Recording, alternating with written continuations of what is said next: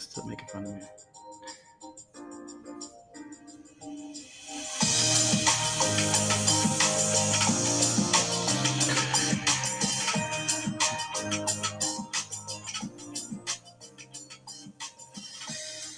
What's up, everyone? Welcome back to my lovely podcast today. Um, I am here with my, guess we're close friends at this point. It's been a couple of years. Uh, my friend David Matthew Friedman.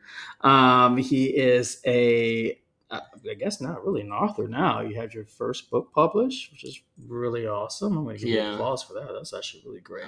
I'm officially an author. You're officially an author, but you've been writing before, and um, you were a Long Island native, and um, Unfortunately. I know, but um, yeah, I wanted to bring you on to just kind of talk through some things and talk about your book and get to know you a little more, and so the fans to know who you are, and um, talk about some of our shenanigans we get ourselves into. Yeah. Uh, Well, my first question for you, Dak, oh, here we go. is the intro music final? Can we can we workshop that? It, it's Can gonna be workshop. I liked something that was like I won't say basic, but I mean like mellow tone. But okay. it, it can change. It can change. I'm not It's saying like the, I uh, feel like it's a setup to like a hemorrhoids cream commercial. I don't know. I don't think you're don't know where you wrong, found but- that. Well, I just thought it sounded great. I was like, okay, well, whatever. But it, yes, it's, it could be workshop. It's just something I'm doing for now. I would, I would change it as time goes on. If I get more listeners and subscribers, then you know we can go to a whole different level. of maybe production. hemorrhoids but- cream will sponsor this. I mean, I wouldn't be against it if they did do that. So anyway, we'll see how that happens. Um, anyway, how are you? How's uh, your summer going so far in New York? Are you All right. enjoying? You just moved to a new apartment. Congratulations. New apartment, yeah, That's awesome. Over in Greenpoint, right? in Greenpoint. Nice. That's awesome. How are you enjoying it? Or It's a change. Yeah, Yeah. it's a change. I moved from Williamsburg, and the apartment I was in was just. I mean, you've been there. It's just the best location. It was, yeah. You can't beat that location. And No. to prove my point, because I've been saying this for two years, that it's the best location in the city. Since I had moved in, they have opened up a Chanel store, a Glossier store, Wow. Hermes, Damn. Chanel. it's like it. out of control. It's This like, block, it's like yeah. the place to go now. Like, Well, it's good. It's on. It's right on Bedford. Yeah. You're right next to the L stop. hmm and it's just it's really easy to get everywhere. You can just take the L across town. You can go deeper into Brooklyn to the clubs, True. and it's become this like small hub of Brooklyn in a lot of ways that Hmm. other parts of Brooklyn never really were because it was always more residential. You know, Fort Yeah. Greene, Clinton Hill, like are beautiful areas, Yeah. but they don't have that direct access to the vein of Manhattan like the L line does when it's running. It's when it's running. running because it's not always. It's a lot better than it was, but Yeah. it's not always running. But no, summer's been good. Um, Great. just got out of something. I guess. I guess I was never really in it. Oh, the summer, summer of love. Is that what I call it? No, summer of uh, summer of poor choices by Dave. well, those always lead down a predictive path of uh, outcome sometimes. Yeah, I think I just try to do Too much? too much for people. Yeah. well, I was going to say that, but I'll let Yeah. you say it instead. Well, you know, I, I, I get caught in this trap of relationships where I just want the person to be the best that they can be, and I want to I want to Mhm. support them and provide them with the tools and the I guess attention or the validation needed to become that. Because I feel like Sure. I feel Yeah. like a lot of the girls I've I've been with or dated don't have a lot of self esteem or they have self doubt. Would you ca- call that like a pattern? Or like, Um, or you just try to be someone's savior all the time? I don't really think it's about being a savior. I think it's just trying to be there for people. Hmm. And Okay. I have to realize in my own way what I guess is appropriate to give. Because I don't mind, you know, doing and giving to someone I care about. That's, you know, it's always been, I think, something that Yeah. I've championed in my life when I really do care about someone. I'm always there for them. And I try really hard to do the best I can to show up, right? Mhm. But there comes a point where you have to reconcile what am I giving? Why am I giving? And do I feel good giving this amount, right? Because I like to say people are an investment because they are an investment, right? You invest time and energy, Yeah, that's a good way of looking at it. especially with like a partner. Yeah. But the thing is, it's like you're not investing in a person for residual income. There's no real return on your investment. You can't really look at it like that. It's kind of like it's gonna sound not great, but it's kind of like giving to like a charity or a nonprofit. You're Okay. you're doing it because you think it's the right thing. Well, it's like volunteering. People volunteer because they want to. They say they're helping other people, which I think people do help other people. But selfishly, you're doing it because you want to make yourself feel better. Sometimes. Well, sometimes, yeah, but it's also it's just it's good to see an organization you believe in do well, Oh, one hundred percent. And so that's how I have always kind of looked at relationships. Um, like the Toothless and Homeless Foundation. Wait, no, that's that? not right. toothless Homeless, not toothless. Sorry, it's from Housewives. They always get it wrong. The and Toothless I and Homeless but, Foundation? But no, it's Are you homeless? Is Yes. homeless, not toothless. Do you have teeth? You can't join. Toothless and home. Yeah, whatever. I know Come back when you smoke more crack and lose those teeth. Dorit's gonna kill me. No, it's it's a great foundation. Do good work, but the name is not Jeez. the best. Sorry, but go on. What were you saying? No, it's just, uh, but no, that's, I mean, that's really it. And I, it was interesting because the, the last person that I was involved with, I mentioned that I invested time and energy Mhm. into her, and she took this as like a really negative thing, like, oh, like I knew you wanted something in return, like you want a return on your investment. That's why you've been spending so much time with me. She used those words. Yeah. She's like, I knew this. It was like I had a I had a feeling, and I was trying to explain to her like that's not why I'm doing this. Like, I don't Yeah. I don't want anything out of this. You know, I just am doing because this seems like this is the correct nonprofit to to build up at this point, right? Yeah. And it's frustrating because you don't really always understand what's going through someone else's mind, right? Especially not. when you're trying. The intention is is good, Yeah. and if they just don't see that, that's when it's time to just kind of like cut it because you're just on different pages. And if, if that person doesn't want to be on the same page, hmm then there's just there's no reason to continue, which is disappointing, you know. Yeah. But That sucks. I, I you know, I, I think it's always hard because I, like I said, it's my past relationships. And I could write a book about those, but I think, yeah, it does come down to either how much you are willing to put up with, and also how much of your self worth you're willing to sacrifice to try to make something work. And I think we sometimes have an issue, or as people understand that balance. I think when I got with well now that I'm with John, it's like it's it's a it's a more healthier balance of give and take. Mm-hmm. And even though we're technically long distance, but I think I think we do a great job of making it work. But also it's that level of communication and really understanding one another and really trying to really be on each other's levels, but not to a point of like I hate to say like fakeness, but like because I feel like some people are like, oh babe, yeah, I'll do whatever makes you happy. I'll do whatever case is. But it's like, well, what do you want to do?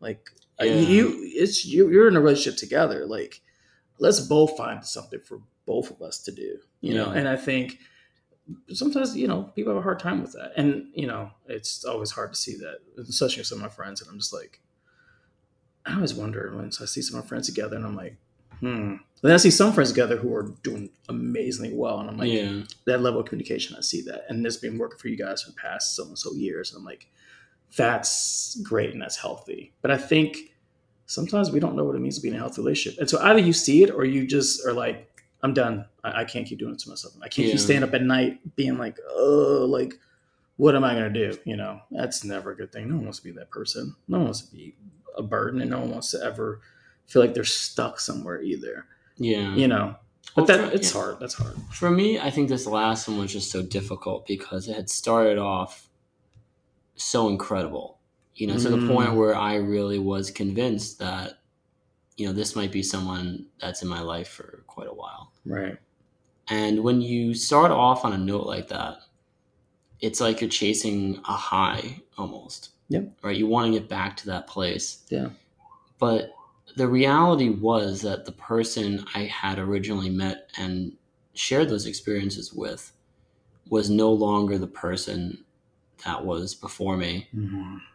you know, months later. Yeah. It was a completely different person with completely different morals and values. How Yeah. that happened, I have no idea. And it's not really any of my business.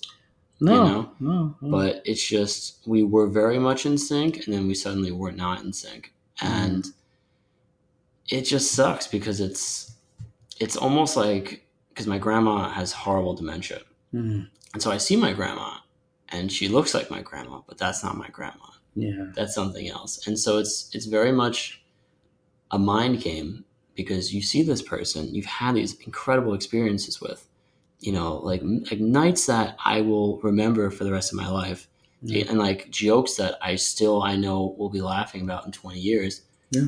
But that's not the person that I had those experiences and shared those memories with. And so it's Mm. very confusing. Yeah, Right. it is. It's tough. So it's and the thing is like we're very complex creatures. We I mean I've met people that literally just want to serve and be like a servant to people. That brings them joy. I don't get it.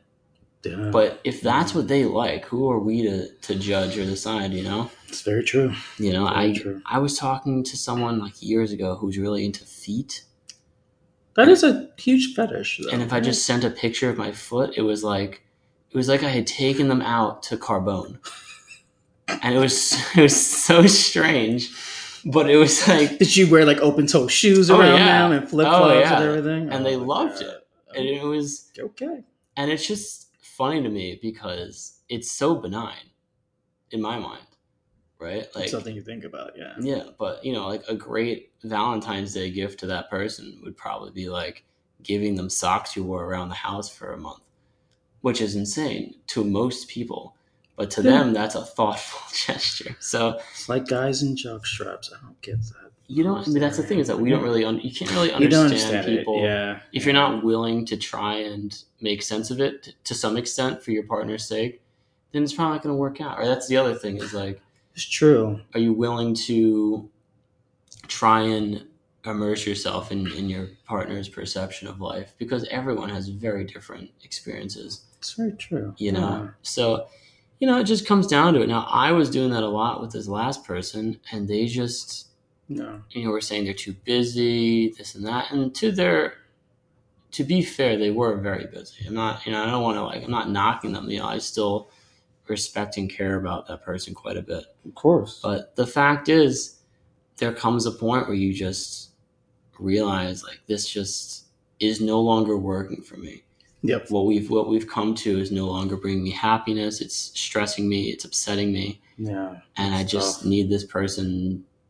I need them gone, you know. And Yeah. I've been a lot happier Good. since That's I've good. not had contact with this person. Okay. And and that's what you need for your journey. And you yeah know, and that's the thing good. that's you know that's where it comes down to it's it is important to be a little selfish sometimes of course. but what it's not important you know this person was pretty much saying the same thing as that but you still have to maintain social courtesies Hmm. right i think some people think oh well this is what i want this empowers me and they completely disregard just the rules of society. You can't Yeah. just vanish off the map. That's not how it works anymore. You can tell people hey i'm not doing well. I want to be MIA, MIA for a few weeks. That's fine. But if you don't say that you just disappear you know it's a selfish thing to do and it's selfish in a way that's hurting other people that care about you. So it's i don't know. Because i had a friend in college that did this. Like one of my closest friends in college just Mhm. disappeared off the map. I thought he was dead Yeah, you were telling me yeah i was convinced Didn't he go to another country or something? Or yeah, because he went to, he was from Chile. He was Chilean and Bolivian. And I mean, no one had heard from him. Like every mm. close friend that I had talked to, no one had heard from him. And I was too nervous to call the parents to confirm the fact that he was dead because there were go there was a whole uprising there, a whole revolution. They were killing Jesus. journalists. He was a photojournalist. He always had a camera on him. yeah, I was just convinced this dude is dead. And I made peace with it until I found out that he wasn't dead. He was just chilling out with some people. And, and I, I think he Wow. just has an undiagnosed situation at this point. yeah, From how like, we talked very briefly. And Yeah. it's just, it's upsetting. But, you know, at the same time, knowing that that person is alive, knowing that that person, I know I choose no longer to talk about them or think about them Mhm. was very freeing in a lot of ways because that would crop up every now and then and you know Wow. rattle me upset me but that's just part of our story, right? Yeah. That's just who we are and what we are. And, And you'll probably write a book about it later. I have him as a character right now. Mhm. Um, I don't really know where I want to go with it, but They'll come to you. yeah, it's just, but it's very bizarre. To just have a friend that you've seen every day for close to two, three years Uh huh. just disappear. Yeah, I know exactly what that's like. It's quite weird. Yeah. So yeah, Well, I'm wishing you nothing but the best. We're all wishing you the best. I'm sure you're a young, attractive, strapping Jewish boy, so you'll find love. You'll be fine. I am talking to someone I am quite fond of right now. Good. I have we haven't met yet, Okay. but the way there's a lot of That's- texting. That's the way this world works today. So that's Yeah. that's still a positive. So that's a good thing. I'm seeing her. I'm seeing her Friday, nice. so we'll see what happens. I'm I'm trying not to have expectations, but Don't just go in and have a good time and just get to know each other and talk and be basic. I tell people it's okay to be basic. Look where it's got Taylor Swift. All right, Swifties don't come out. I wouldn't say she's basic Mm. in any extent. I think she's like I'm saying the basicness of what she's like a closet emo girl that dresses. you know. I thought the same exact Of course, thing. she. All she does is like I thought the same. she's very thing. negative most of the time. I wouldn't say she's negative. I think she Her, uses, her she songs uses are upbeat. well. but- She uses it about her relationships, and I think that's amazing that she does that. And I just hope she finds love one day. That's all I'm gonna leave with that. Swifties don't come after me. I want Taylor Swift to find love, and she will after she makes billions of dollars and stabilizes our economy, and you know sells our shows around. I think she's already found love. I think she's found Uh, love and Yeah, she found music, loving music and what she does. She's found Yeah. love and thrown it away, in my opinion. I think she just she doesn't know how to settle. You're always going to settle to some extent. There's nothing, you know what I mean? There's that line in uh, Richard Linklater's movie Boyhood Mhm. where uh, I think it's Patricia Arquette just screams, This is it. Yeah, you're like This is it. This Bye. is life. This is the whole thing. It's not that exciting. it's very true. And I think, you know, despite Taylor Swift's, I think, billions at this point, you know, millions of fans, the most number one albums of any woman record, like woman recording artist, tied with Drake for most number one albums, I think. And it's like, yeah, at the end of the day, she's just a person who, you know, wants someone to sit down and, you know, watch a movie with or just chill out with. I can see that. And I think, you know, she's entangled in something that is very difficult. Something that we could never really fully understand. Oh god, I don't want to know. And it's like, is how can you meet a normal person or meet someone that's accepting of that complete infiltration of lifestyle that is going to re- remain normal after that massive life change? It's just, it's a lot of variables. And I feel bad for her. I do think she, she seems like a very sweet person in certain respects. And she's a very, ta- obviously, very talented recording Yeah, artist. She's one of my favorite. I will say she's one of my favorite lyricists. Um, she's a great lyricist. Yeah, But you know, the reality is like she has to recognize that it's not going to be perfect because of her life situation. Her success is in a lot of ways going to be the failure of a normal relationship Mm. and she has to come to grips and terms with that. You know, just because she has all the shiny toys and the houses and the money doesn't that it makes it harder to find a partner. It's lonelier at the top. So, no, know, we're rooting for you, Tay Tay. No time to it. We're rooting for you. Um, on to our next subject. Um, Yeah. How are you feeling about this current, you know, writer strike? Terrible. Actors, well, writers and terrible. actors, because as a writer, I know it's hard. And me being in the industry, or at one point being in the industry, it's it's hard to see. I mean, how has this maybe affected some people you know? Because you have affected me. Yeah, I would say you were you My- my technically are still a screenwriter, yeah. And So so, my script is dead. how do you think this could be resolved? It's not going to get resolved. You don't think it's gonna get resolved? No. Do you think the writers are being crazy for what they're asking for, or do you think the studios are just being assholes? I think it's neither. Really? I think Do tell. A big problem no one wants to talk about is that when cable television died and when the box office essentially became pushed aside by streaming, Mm-hmm. right? These are two things that happened. We lost cable Yep. and we lost a lot of the box office revenue. Um, those financial models were pushing and aiding a lot of the wealth distribution in Hollywood. Mm. Right, you had billions of dollars coming in on television. I worked in video investment for about a year, Mhm.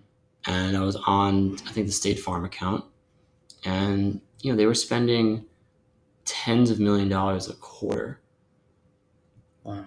just for advertising on television, and that's a known brand. I mean, you had hundreds of brands doing this, Yeah. and a lot of that money would go to the writers and the creators and the actors. Right, Mm. that was a whole pool of money Right. that was funneling in that you know for syndication would make writers and producers very very wealthy Yeah. right the wealth generated to create the friends megastars that we know came from cable advertising revenue It's true. right no one Mm. really wants to talk about this commercials as much as we don't like them really helped fuel and compensate people now the whole thing with the streamers is you know this also took away from the box office Hmm. you don't have movies anymore like the blair witch project or paranormal activity Right. or even the gallows right which was shot for $100000 didn't do great in the ratings but it still made 10 million that's an incredible return on $100000 right Correct. you have a lot of trouble getting people into the theaters now because of the streaming model. And now on top of that, you have a lot of short form content that's free, like Instagram, TikTok, Twitter, Yeah. right? And so there's a lot of things going on. But a big problem that took a massive amount of resources away was, you know, the severing of the box office essentially in half and the removal of cable TV. Very few people go on cable and very few advertisers want to use cable now. Cable was always the golden boy to launch a campaign. You want global Yeah. awareness or you want domestic awareness for a new product, you launch a cable TV campaign. That's still true because I don't think anyone, your generation, and probably not even my generation. I mean, I might be the only person that actually pays for cable. I don't think anyone actually owns a cable box. I don't know anyone. I Yeah. don't know a single person. But back in the day, yeah. everyone had a cable box. You paid it, and that was it, and you could watch all your shows. It's like, Yeah. and it's a problem because what would happen is you could make more money based on how good shows did, right? So like Yeah. when, when I was working for OMD, uh, when you know, Big Bang reruns Mhm. were the hottest thing. Oh, yeah, They were the most expensive, not the new episodes, the the reruns. old, like the the old reruns for whatever reason were the best and people would pay a lot of money to Wow. advertise those slots right right. and you know the value of those slots would float around based on the nielsen ratings. Well now and then you and you knew how well you were doing right? Of you could see the ratings Yeah, right? Yeah. and so it fueled this competition of people being better writers directors actors. Like there was a, there was an element of competition that's very healthy. But Mm-hmm. now with the streamers, they guard all their data. No one has any idea how many viewers they have, where they're ranked, what their numbers are, what's the what's the watch time, Mhm. because they don't because the streamers want to guard that data. Yeah. I think that should be illegal. I think Yeah. they should have to make that public. well, they should. Yeah. I mean, if you're paying for. Well, they don't want to because that's bad business, right? They don't want to give away what's doing well because then that gives an edge to the competition, right? But that's a problem because Mhm. it's it's screwing things up Right. in, in a lot of ways. It's hurting a lot more than it's helping, Mhm. right? But now when you only have people paying 15, 20 bucks a month for all this content, True. it doesn't where's the where's the money coming from? There's well, no I, yeah, yeah. people you know listen i don't do i think the studios are fairly compensating writers directors and actors absolutely not No, not at all. by by no means are they No. but i also have to play devil's advocate to the point that it's like they are not making as much money as people think there's not Well, as much only- money to share right. Without those yeah. models Yeah.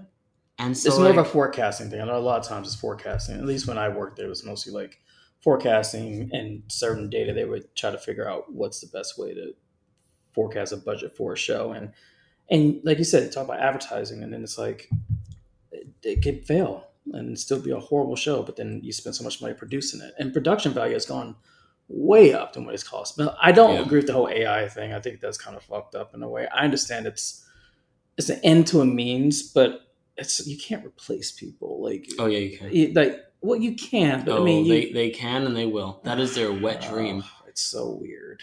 Who was it? The who wrote "Slouching Towards Bethlehem"?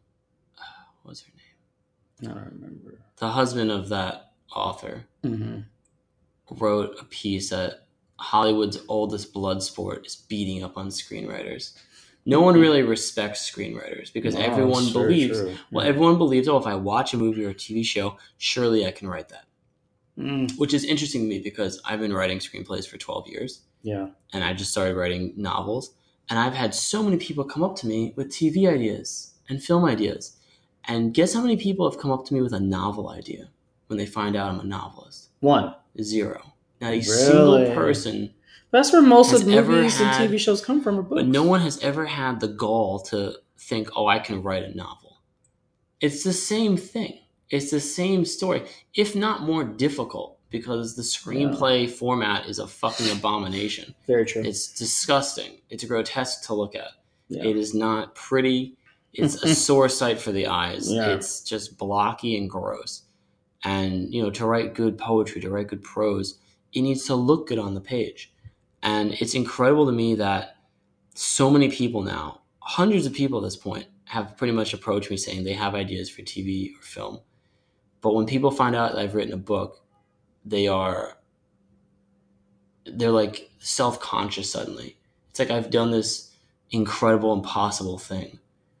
When in reality, the writing the book I think was a lot easier than writing the screenplays. oh, I can only imagine. So, but it's just so interesting to me, you know? And the real issue with the AI thing is that there's really only 40 stories out there. at any given time. Yeah, they're okay. and and they're formulaic. And it's not hard to to plug and play these things. It will happen. It will. It's only Yeah. a matter of time. It's Yeah. unfortunate. I hate it. It's very upsetting to me. Right. but there's only certain topics that it can write on. It can't create new experiences, right? A lot of all my writing essentially is from my own experiences. And so it can't I'm not at threat for that. But what I am at threat is for an abundance of saturation of people writing shitty novels and shitty screenplays and how you filter through the shit essentially to find the good stuff, right? Yeah. But no, like they've already replicated people's voices. You know, they're going they're going to replicate full actors. They're going to Wow, I I truly believe the future of AI is not creating new stories. Mhm. I think the real use of it will be expanding stories people already love. Hmm. Right? Doing an additional Harry Potter film with them looking a certain age or more episodes of Seinfeld or more Right. episodes of Friends that's where I see that going. Because if you look at soap operas, they've been going for 20, 30 years. oh my god, Susan Lucci's been on TV for I don't know how long. Yeah. People are going, people want that. Fan fiction. The people railing against the AI hmm guidelines the most right now, do you know who they are? No, Fan fiction writers. really Oh, yeah. interesting. They want to write more episodes of their characters, their beloved characters. Do you know how many people would watch more Seinfeld episodes? I would not be one of them. But... Oh, I would. Well, you probably love the show. I mean, I love Jerry Seinfeld. Don't get me wrong, great. But like more but, Parks and Rec, more Friends. You know, more I you know more How I, I Met Your Mother. Well, I, can't really do well, I'm well, yeah. But What I think what a lot what of a it, gaff, biggest gaff in television history. Well, listen, I watched Sex and the City, and obviously, just like that has come back on, and it's the same story has been going on for God since the late what, late nineties into two thousands, and like I still get nostalgia when I watch it, and yeah, it's still being produced and it's like going on. Is it great? they don't look the same. They don't, I'm talking about like but I would want to see them the same. Like, see, for me, I Mm. would want to see my characters grow and change. Like, I don't want to see them But what a As world! What a be world so weird. that would be for us to age, and for the characters we love to stay the same. And it almost comes a form of animation, but it's Uh, you know, like Family Guy, yeah, that level of animation, well, Family like that. Guy, But South Park. You Not know. like real life. I don't know. Listen, I might say that now and then turn around. I should watch some more episodes of Friends and be like, okay, it's fine. So I don't know. people, you know, the the beauty of television.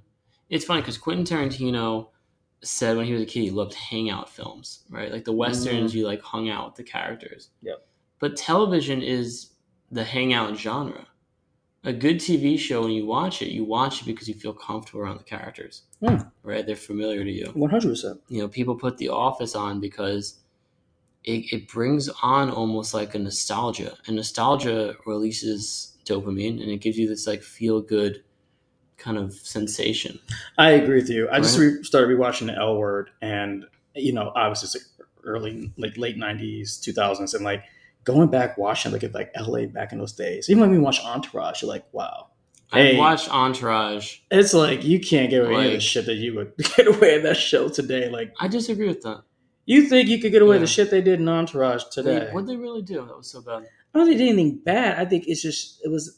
I think it was a. I've seen time. that show like seven times because I'm trying to figure out why it was so. I think that show is the closest thing ever conceived for men to Infinite Jest. Not the book, but the concept of. Oh yeah. do you know of what that is? No, explain. So explain. there's a book written by this guy David Foster Wallace, okay. and originally was titled The Entertainment and became Infinite Jest. Infinite Jest was the title of a movie. hmm right? And the movie in the book was so entertaining that when you started watching it, you couldn't stop. And Really? eventually you would die because you couldn't stop because it made you feel so good and had all these emotions that you would just die.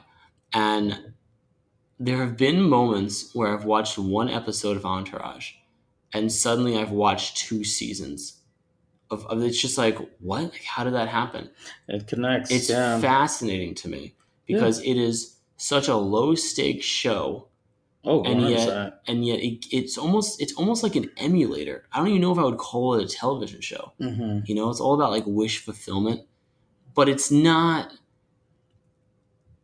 it gives you this view into this idea of a world we don't really know if it's true or not but as the audience we want it to be true You so it to, desperately because right. it's so it looks so appealing Yeah. as a man, it's like you're hanging with your friends all day. There's You're hot girls everywhere. Yeah. You're making a movie. The movie's off. Oh, the movie's back on. Yeah. We almost lost Marlon Brando's house. It's fine. We figured it out. Like yeah. it's just so addictive to watch. I think Sex in the City is very close to that for women. I can't really understand it to that extent. And gay men. And gay men. Okay. Why is that?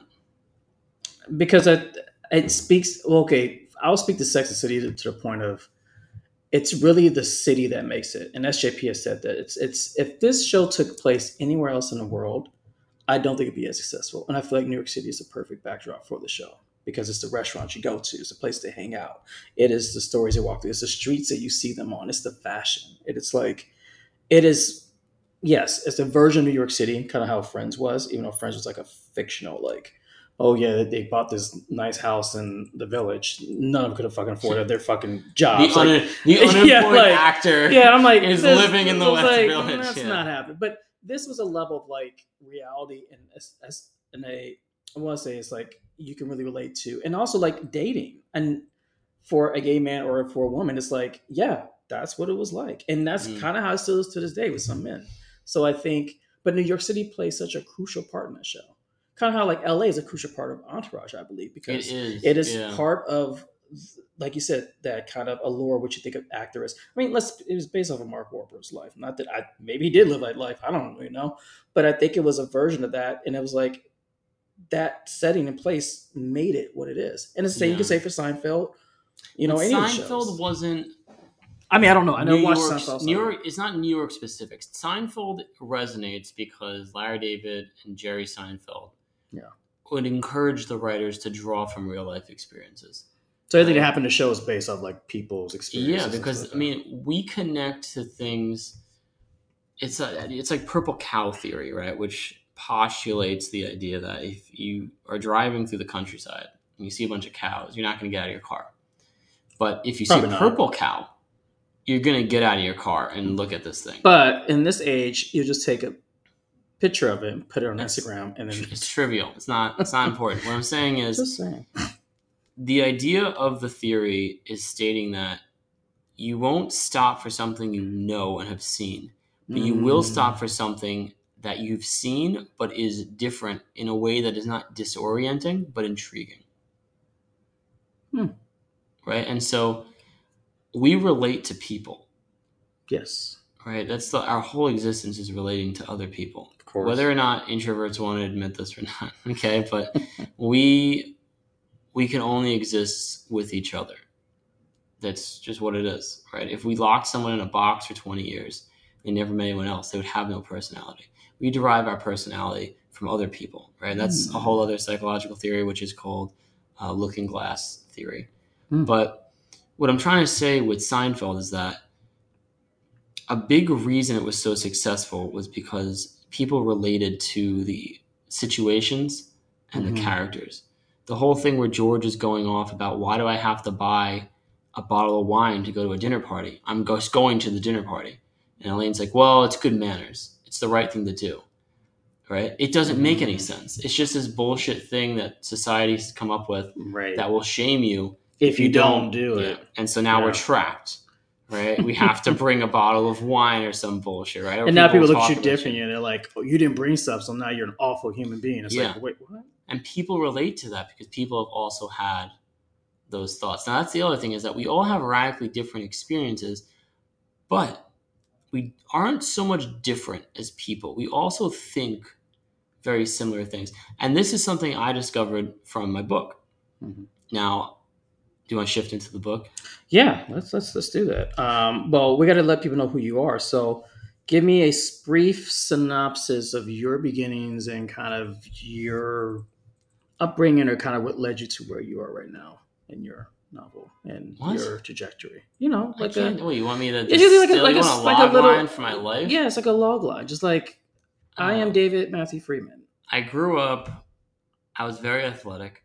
hmm I became a nationally ranked track star Amazing. and was, you know, sought out by every Ivy League university pretty much. Wow.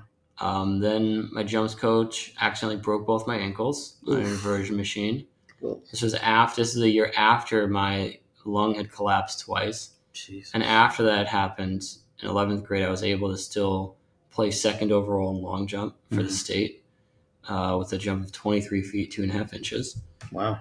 But, you know, then I was training all summer. My ankles essentially got broken. Um, I was only able, I had to switch my feet because one of them was, was too damaged to jump all. It was a whole thing. Wow. And I, I missed being an All American, which was my goal since I was like in seventh grade, by a foul, which is when you step over the line on long jump. Mhm. And it was like really close.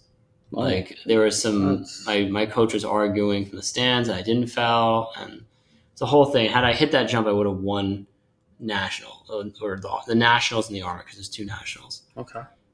And, um, you know, after that happened, I was an absolute wreck. I had trained really hard and kind of slacked off a little bit. I Mhm. kind of got a little full of myself and I ended up blowing a full ride to like my dream school. Wow. And something I still deal with. But what came of that was my insistence on not relying on my body because I felt that my body let me down. Right, my lung collapsed twice for no reason. Mm. Right, and my ankles were deemed medically broken. You know, because of stress fractures that had not, had gone untreated that I didn't even know about. Right, Right. and so I wanted to invest more in my mind. And so I started getting really into film and story because I've always loved story. I've always, like, story to me is the most important thing. It has the ability of changing how we think Mm-hmm. more so than anything else in our world. A good Right. story can completely shift your your attitude um, towards something. And so I just started writing. I had always been a good writer, but I wanted to write differently than like essay form. And I would get in a lot of trouble and a lot of arguments with my teachers, English teachers in school. Mm-hmm. Um, you know, I had a whole theory on the fall of the House of Usher being Penn's first, uh, being Poe's first instance of unreliable narrator. And I wrote this theory out. It was like eight pages. I think I was in 10th grade. And I was so excited because I thought I had discovered something new. Right. And I took all the took hours to write this and to go through the story and pick it apart. And I gave it to my English teacher, and she said, "I don't have time for this, David," and threw it out in front of me. What? Yeah, she threw it in the trash in front of me, and that's when I just She didn't like wait till like you left the room and be like, No. okay, whatever. and that's when I just gave up on school essentially, right? And that's kind of what Oh. fueled. That's why I kind of get. I kind of was like, who gives a fuck about this Ivy League school that's going to pay me forty five thousand dollars a year to go there, and then additionally because I Can you say what school it is? Or? I don't want to say what school is, but they're super shady because there's no sports scholarships with the Ivies, so it's all under financial aid. And then they're going to pay me an additional. They're going to pay me ten thousand dollars a semester just to attend the school. Jeez. Yeah, so it's very shady. It was Brown, wasn't it? I'm not going to say. It was definitely Brown. Go on. Might have been, might have been Cornell. Cornell's Cornell's by far the shadiest. Um, but it's uh, gotta be like shattering from like your. Hey, I mean, you're like in tenth grade, so you're what, 16, 17? yeah, you're young. You're young, and You're like you have you had a chance to really have this ambition of like telling a story, and, and wow, that's that's pretty shit. Well, my ambition at that point in my life, um, I was like severely depressed. My parents were, that relationship was just very taxing on me. Mm. I played a lot of uh, role playing video games online, like World of Warcraft, because it, it was just an escape for me. Yeah. Um, but all I really cared about was track. That's like kind of what kept me in school. I didn't really want to go to college. Yeah. I was just like not interested in learning the surface level stuff. hmm I wanted to go really deep into a topic. Right. And when I got to school, um, I just got really into film. I, I'd always loved film. It had always been something that my family had watched together. We'd always watch a lot of movies.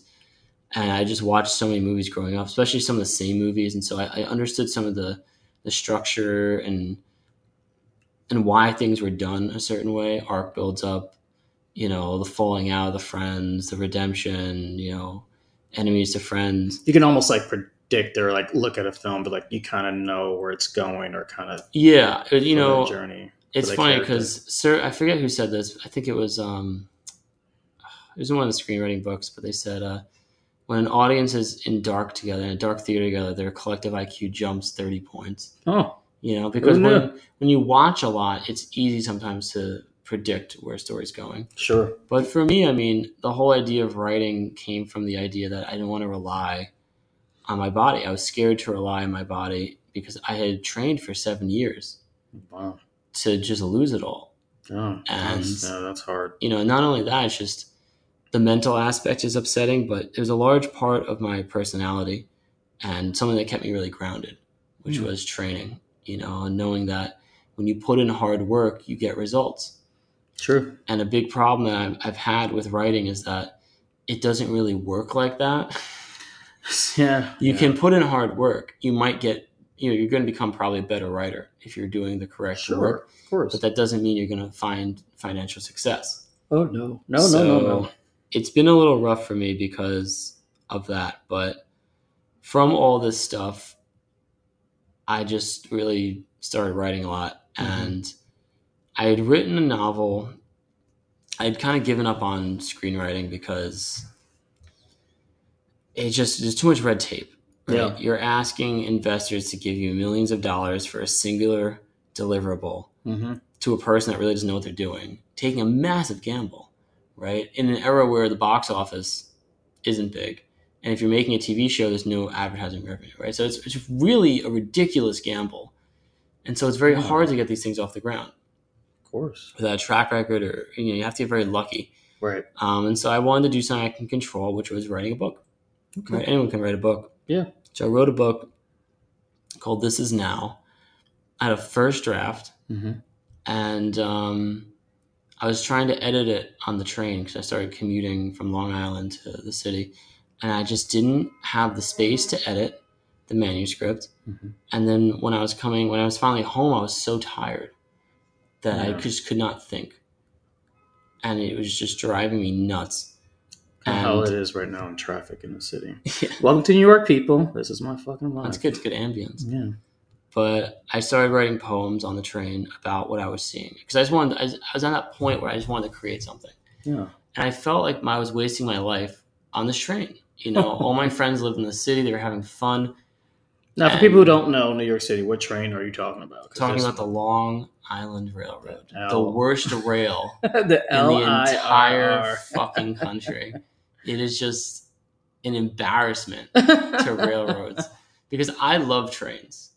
You're a train guy. I'm a train guy through and Nice, through. So my best writing has been on trains. okay. But the Long Island Railroad is not a train. It's an abomination. What is it? It's an abomination. It's disgusting. It's just I feel like you're not alone in that aspect. I think a lot everyone of people probably that fucking hates the Long Island Railroad. So I wrote this book about a commuter, right? The real the book is really about the idea of New York. Hmm. It's Okay. about what we think of New York when we don't live there. And it's through the, the eyes of an outsider. And what I realize is that there's three different kinds of people in New York. There's tourists Mhm. that come in, they stay for a bit. There's residents who have been there. And then there's this weird hybrid, and that is called the commuter. The commuter only comes into the city to leave the city. They're That's not- pretty much anyone in the tri-state area. yeah, much, but they're like- not. They're not an adventurer. They're not a traveler. There's no. The destination is exactly where they started from. It's a Hmm. very strange thing to commute that long. Right? I was commuting four to five hours a day, Jesus. door to door. It was four to five hours a day, and That's a good I chunk thought- of your fucking day. well, I thought I was. Well, it's your entire day. Yeah. It's your entire day, and it's just. It's so difficult because you, you can't explain it to someone. Mm-mm. right? When someone comes Okay. home and they don't want to talk to their partner, or I, at this point, I didn't want to talk to my parents because I live with my parents, Mhm. or like your friends are like, "Hey, man, where you been?" You're just so exhausted because anyone who's traveled knows travel is exhausting. Doing that every day, five days a week, Yeah, I don't For know. two I- I- years. I, don't. Yeah, is insanity. I did it for a short time, and I was like, I don't know how my friends do this shit for work every day. It's horrible, Yeah. and it's not. You know, especially when we have the technology to work from home, right? The work from home thing only came about because of COVID. Before that, you had to go into the office. You were Yeah, crazy if you asked to stay home. Yeah, And so, Doesn't you think that's like also a problem or like uh, maybe it's maybe it's an American culture thing or I think that we don't have a good balance when it comes to like you know the countries like they have a good balance of vacations and and trying to not have people work so hard. Where I feel like in America it's like or at least maybe in New York at least like work work work in at eight probably don't leave till eight o'clock. You know what I mean? Like and do it all over again. it comes down to the law. Mm. It's the fault of the government. Mm. It's no one else's fault. The, The government's government-. The government has allowed corporations to take advantage of workers. There's no workers' rights in America. The reason this doesn't happen in Europe isn't because corporations are nicer there or more thoughtful. it may seem that way, yeah. yeah. It's, no, it's because they're not allowed to. There's regulations and laws in place that protect the workers because Wow. the governments care about their people. The US government does not care about us. If they did, they would make laws and regulations to prevent this kind of crap. They would make sure we get 45 bank holidays or whatever number it is in, in England. God, they have so many Right? holidays. Yeah. And so like they're so much happier there, so much like less stressed. Yeah. But this is not England. This is a capitalistic society. Mm. And while there is great opportunity here, I'm not going to say there isn't. There is. You can really do a lot of great stuff here. Yeah. It's at the cost of quite a bit. It's at the cost of your sanity, at the cost of a lot of your relationships, at the cost of, uh, you know, sometimes your life if you're working so hard, you know? Man, And tell me about it. it's just it's frustrating because yeah it's easy to point the finger at companies but companies exist to make money it's Yeah. why they it's why they exist we're in a capitalistic society that's their goal they want to make money and they're going to exploit and play the game best they can right that's all they're going to do it's not that complicated Yeah. but if you change the rules of the game they have to play by it Yeah. and so it's just it's frustrating because no one wants to hold the politicians accountable. They're the reason. God, For no our misery. does. No, no one does. And know. it's like it's not like this is a left or right issue. Both sides agree. This is bullshit. all the time. It's crazy. I was thinking about that when I, you know, had a chance to read your book, and I was like, you know, I was trying to think of it because I, I commuted a little bit, and I, this is when I grew up in California. I used to have to commute from San Francisco to Antioch, which, hmm. if you're driving, which might be the same here, was probably about about a good forty five minutes to an hour, thirty minutes in traffic, back and forth on an eight hour day Yeah. and and that and then we finally we actually never got BART out there. They do now, so way to go BART. But we didn't have efficient public transportation because in California you drive everywhere. Yeah. So if you don't have a car, that's It's all cities. it. You in know, all cities in the U.S. except for maybe Chicago it's so York, crazy. you It's like yeah, so it's like you spent a good chunk of your time in your vehicle and you're in traffic. And then I thought about it when I was reading, it, I was like, wow, I could think back to times when I was like sitting on this road, sitting in traffic, going through the tunnel, going to San Francisco, and think about what you were saying, being a transit, because it's like the Bay Area is kind of like a smaller version of New York. It's like San Francisco is the main hub, but then Yeah, people yeah. live in the suburbs and you go back and forth. You really do stuff there, but do you really go to San Francisco to do anything? Unless you live there, you're probably not doing Yeah. anything there. So it was very kind of refreshing a way to kind of read that and be like, wow, this is something that could be, you know, kind of transcribed throughout any person's level of commute. Like you use the example of Long Island Railroad, but then like it's something anyone can relate to. Well, it's crazy because I gave it to someone in England that Oh, I met really? online, yeah. Yeah. and they were like, "This is my commute on the tube," Wow. and so really this this goes back to like we don't we might be different, we might have different perspectives on life, Yeah. different experiences, but we do think similarly because one of the big things that always drove me nuts when I got to Penn Station was that as soon as you got to Penn Station, you went into what I call the Great Hall, which is that really long, disgusting hall in Penn Oh, Station that smells like piss and just looks just despair. awful. there's It you is get- getting better though. It is getting better. It is I better. hate to say that, but it is getting better. it is good. But you get to the point where you want to go on to Seventh to, to Seventh Ave and Thirty Fourth Street, Mhm. and there's two elevators, and fifty percent of the time, I'm sorry, escalators. Fifty percent of the time, only one escalator is working. Oh my god, is it the most annoying thing in New York City? You're like, fucking worst. you're like- and I'm like, and it just Yeah. became like a running joke in the book that I would just casually mention. Casually you talking about that. Was like, casually wow, mention, yeah. and there's only one escalator working today. You know, it's just like because that's how you're. Your day already started. Yeah, you're, like, already fucked from the escalator. This shit. I don't even care. And but it's funny because there's so many people that read this book and told me, I think like that. I've had those thoughts. Oh my god, I do it all And- the time. I thought that was really interesting because it's not something that I was cognizant of. I didn't Mhm. write that thinking like, oh, other people are going to relate to this. Like I wrote this because this was just my experiences and I wanted people to understand the experience of the commuter. Yeah. Right? I wanted Yeah. people to say, I don't want to talk to you tonight, honey. And she'd be like, Well, why? Why not? Why do you want to talk and cuddle? And I wanted him to like give his wife this book, be like, This is why. Read this fucking book and you'll Instead know. of me telling you all the shit that happened to me coming back home today, But just the read thing the is, I, book. there was no way for me to describe or explain the commuter experience. Mhm. and so I put it into a way that No. you can experience being a commuter, even if you're not going to set on like set foot onto the train. And so No. that was my goal for the project. I think I've definitely accomplished that. People really seem to like it. Again, it's written in an experimental format. It's written in verse Mhm. with footnotes. Yeah. Um, it's very funny at times. It's very depressing at other times. There's, you know, there's a certain page spree of just repetition where it feels like it's like kind of the same thing going over and over again.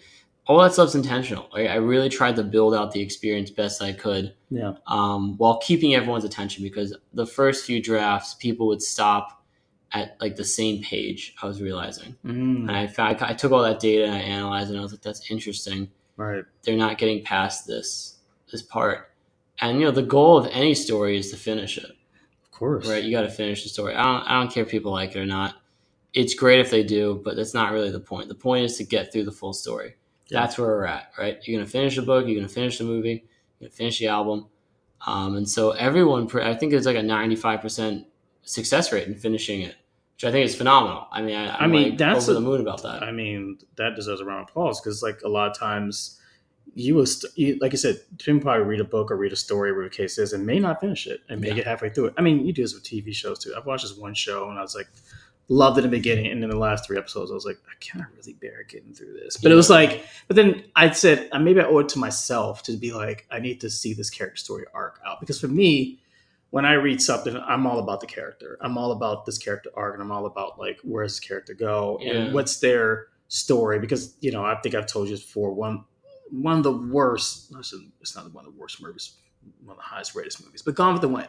The issue I always had with that movie and that story was that Scarlett is literally, I feel, is the same character from beginning to end Yeah, she does not she doesn't change she has no evolving arc she has nothing that even makes her remotely interesting to the level of being like you're just the same person from beginning to end and i and i never liked stories like that and and it's still one of the greatest movies of all time maybe for other reasons too. But it's like why? I'd rather see a character either lose something go through something learn something uh, uh just anything to make them feel Yeah. feel more connected. Because in a way that level of, of being authentic and that makes it more i guess relatable to me in a way. And it's like wow i could see this. I could see myself going the same problems and like now i can relate to that story a lot more and i think obviously since then storytelling's got better than that but i think it really does come with character but not that it needs to always be about character it could be about setting like we mentioned earlier it could be about the setting maybe the setting Yeah. is what needs to change and maybe that's just the thing feeling, and the feeling of know? being in that sense of that and understanding that, you know. So I think a Roman holiday, not the greatest movie in the world, but I like because it takes place in Rome, Yeah. you know. I, I feel like that about Midnight in Paris. Oh, You know, like I Great love watching that movie yeah, when That's it's good. raining out because it's just like again, like it transports you. That's the whole point of the movie is to transport you, right? exactly, exactly. And I think a big thing for my book was that it's not super enjoyable to read. No, It's it's almost like kind of like a documentary. It's kind of like a doc in a lot of ways. but docs are in now. Docs have always been in, but They're super popular now. It's like you're learning a little bit about what it's like, Mhm. but it's not super enjoyable. Like the other books I'm writing are more tailored to be enjoyable and fun. Okay.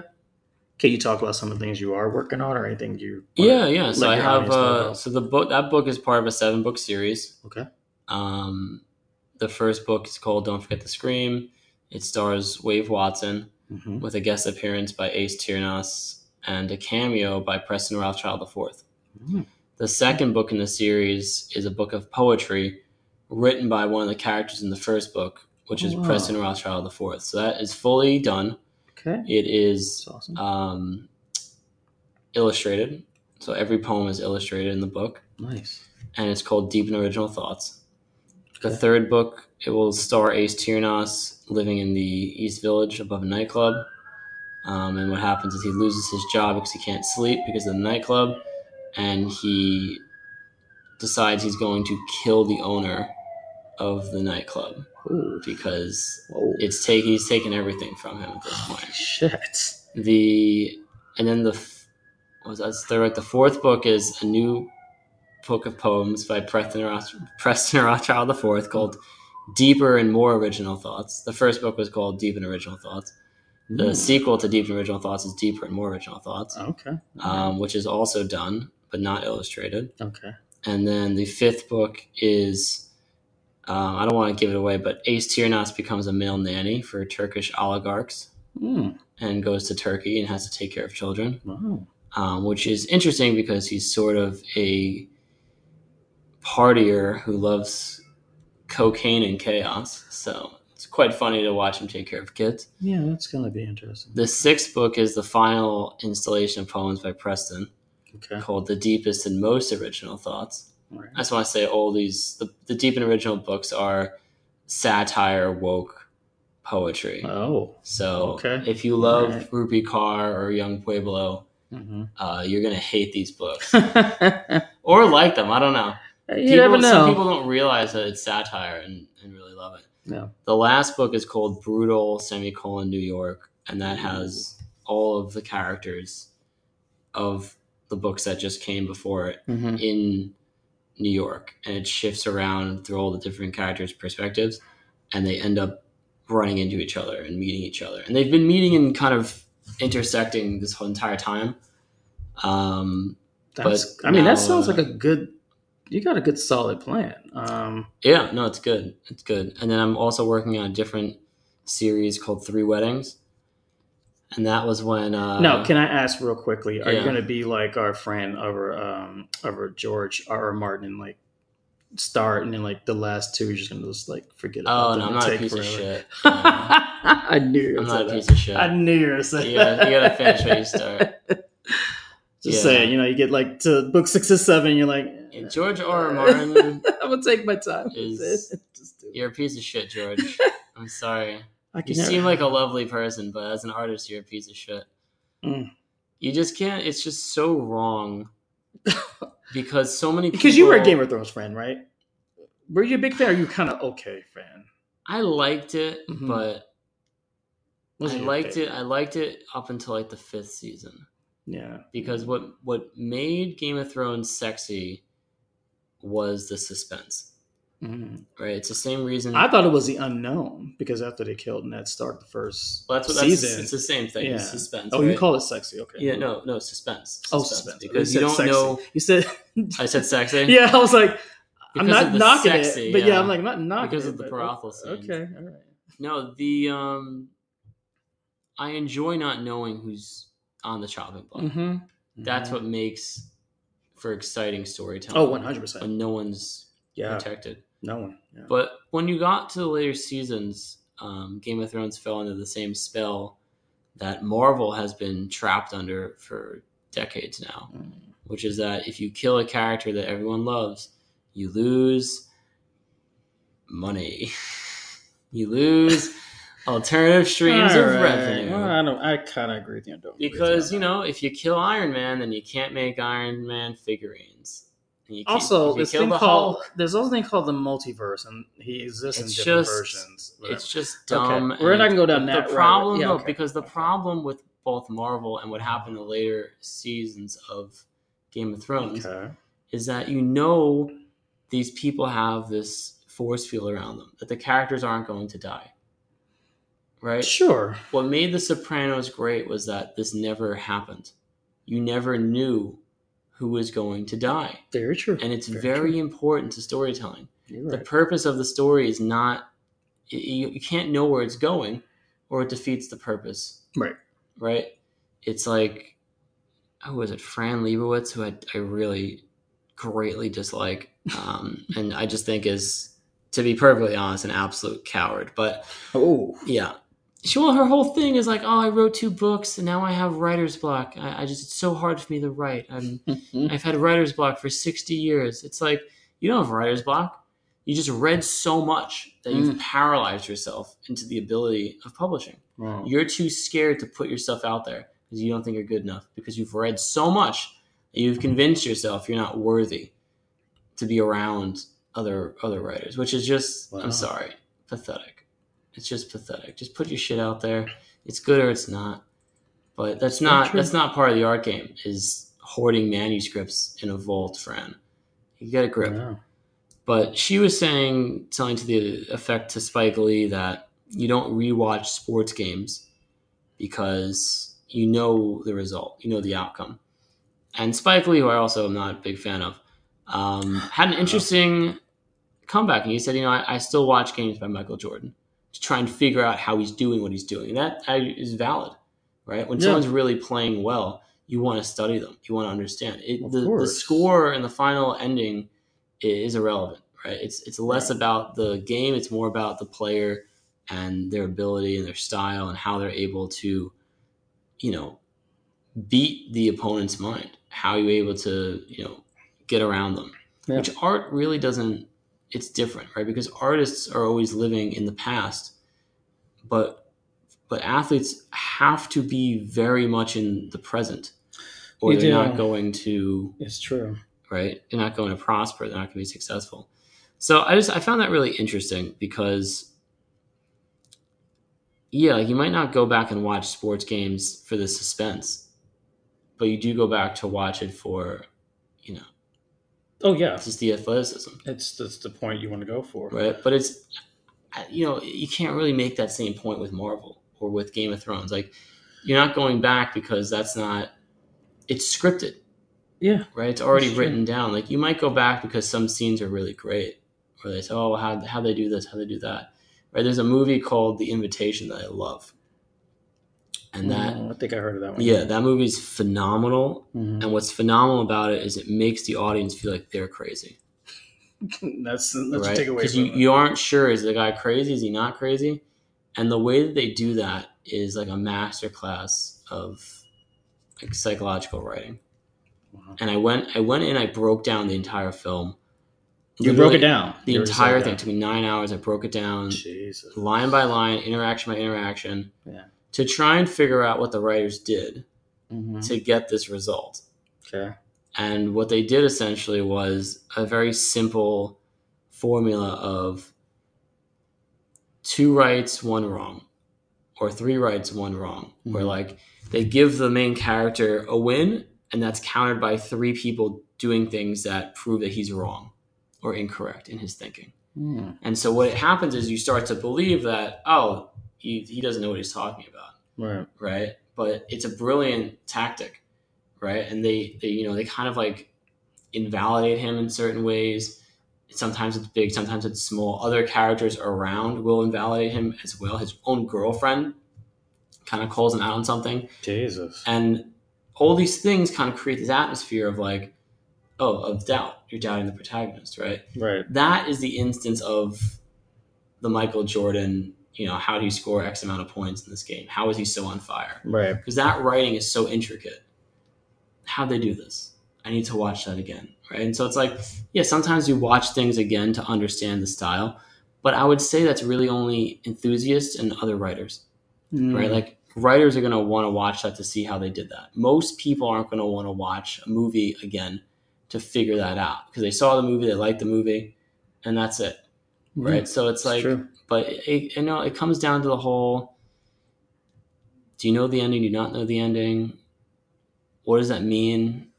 You know, can we really enjoy a story knowing the ending, how it ends? You know, there's a movie called John Dies at the end that was written by the guy from, uh, I think, Cracked, David Wong Mm-hmm. and his whole thing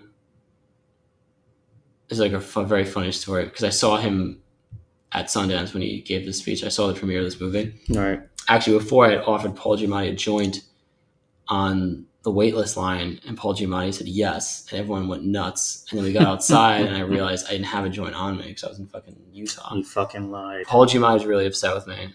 I still owe him a joint. I'm still trying to find him to give him a joint, Wow. but. Paul, if you're listening, Yeah, Paul, please, I'm so sorry. I know I called your production company like 20 times trying to find you for the joint. Um, but it was interesting because the guy, David Wong, was pretty much saying that he was writing a story that had to keep people had to keep people's attention because of there's free porn. like what? This is his whole thing. This guy's so nutty. Oh, So the whole thing was published serialized online.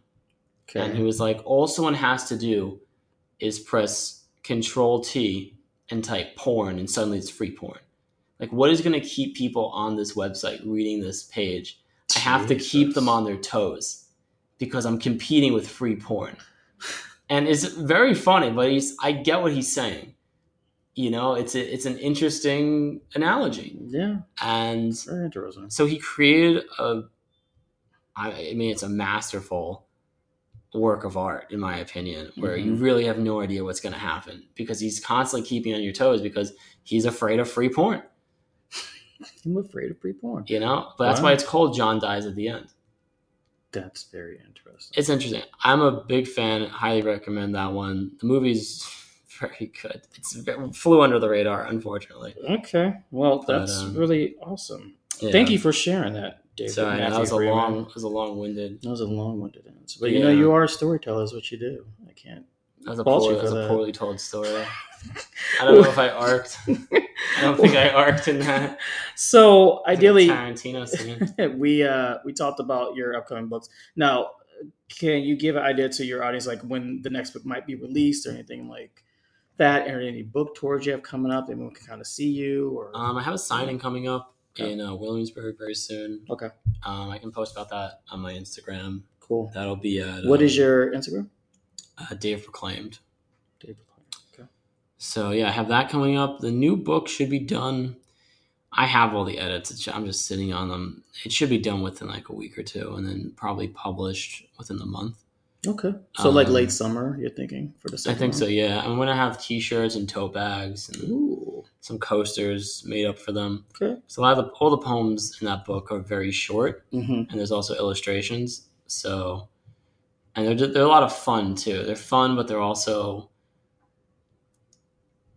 they're hitting on something a little deeper, right? So like you Right. might be laughing and then realize like, wait a second, like why? Why am I laughing? What's going on? not like why you're laughing, but like what am I laughing at? It's- I mean, why? Who? What? It's still laughing. yeah, Any way you want to look at it, that's how you do it's it. true. Um, well, that's awesome. Well, um, Thank you. yeah. we have one last game we like to play with some of our writers here, and it's called Storytime Antics. Now, I just made this up, so I'm going to use it as a guinea pig because ideally, I've only tried it twice and it only worked out one time for me. But I'm thinking because you're such a great storyteller, Hmm. it might work better for you.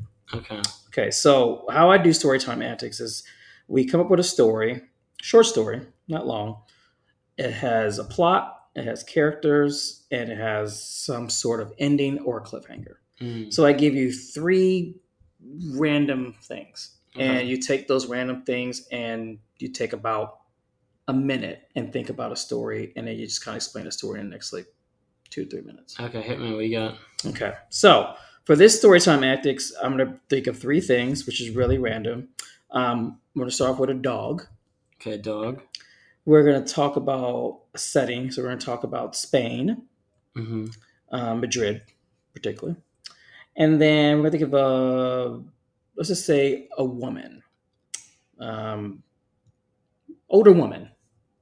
Those are your three things. You have a dog, Madrid, Spain, and an older woman. What kind of story can you tell with those three things? Hmm.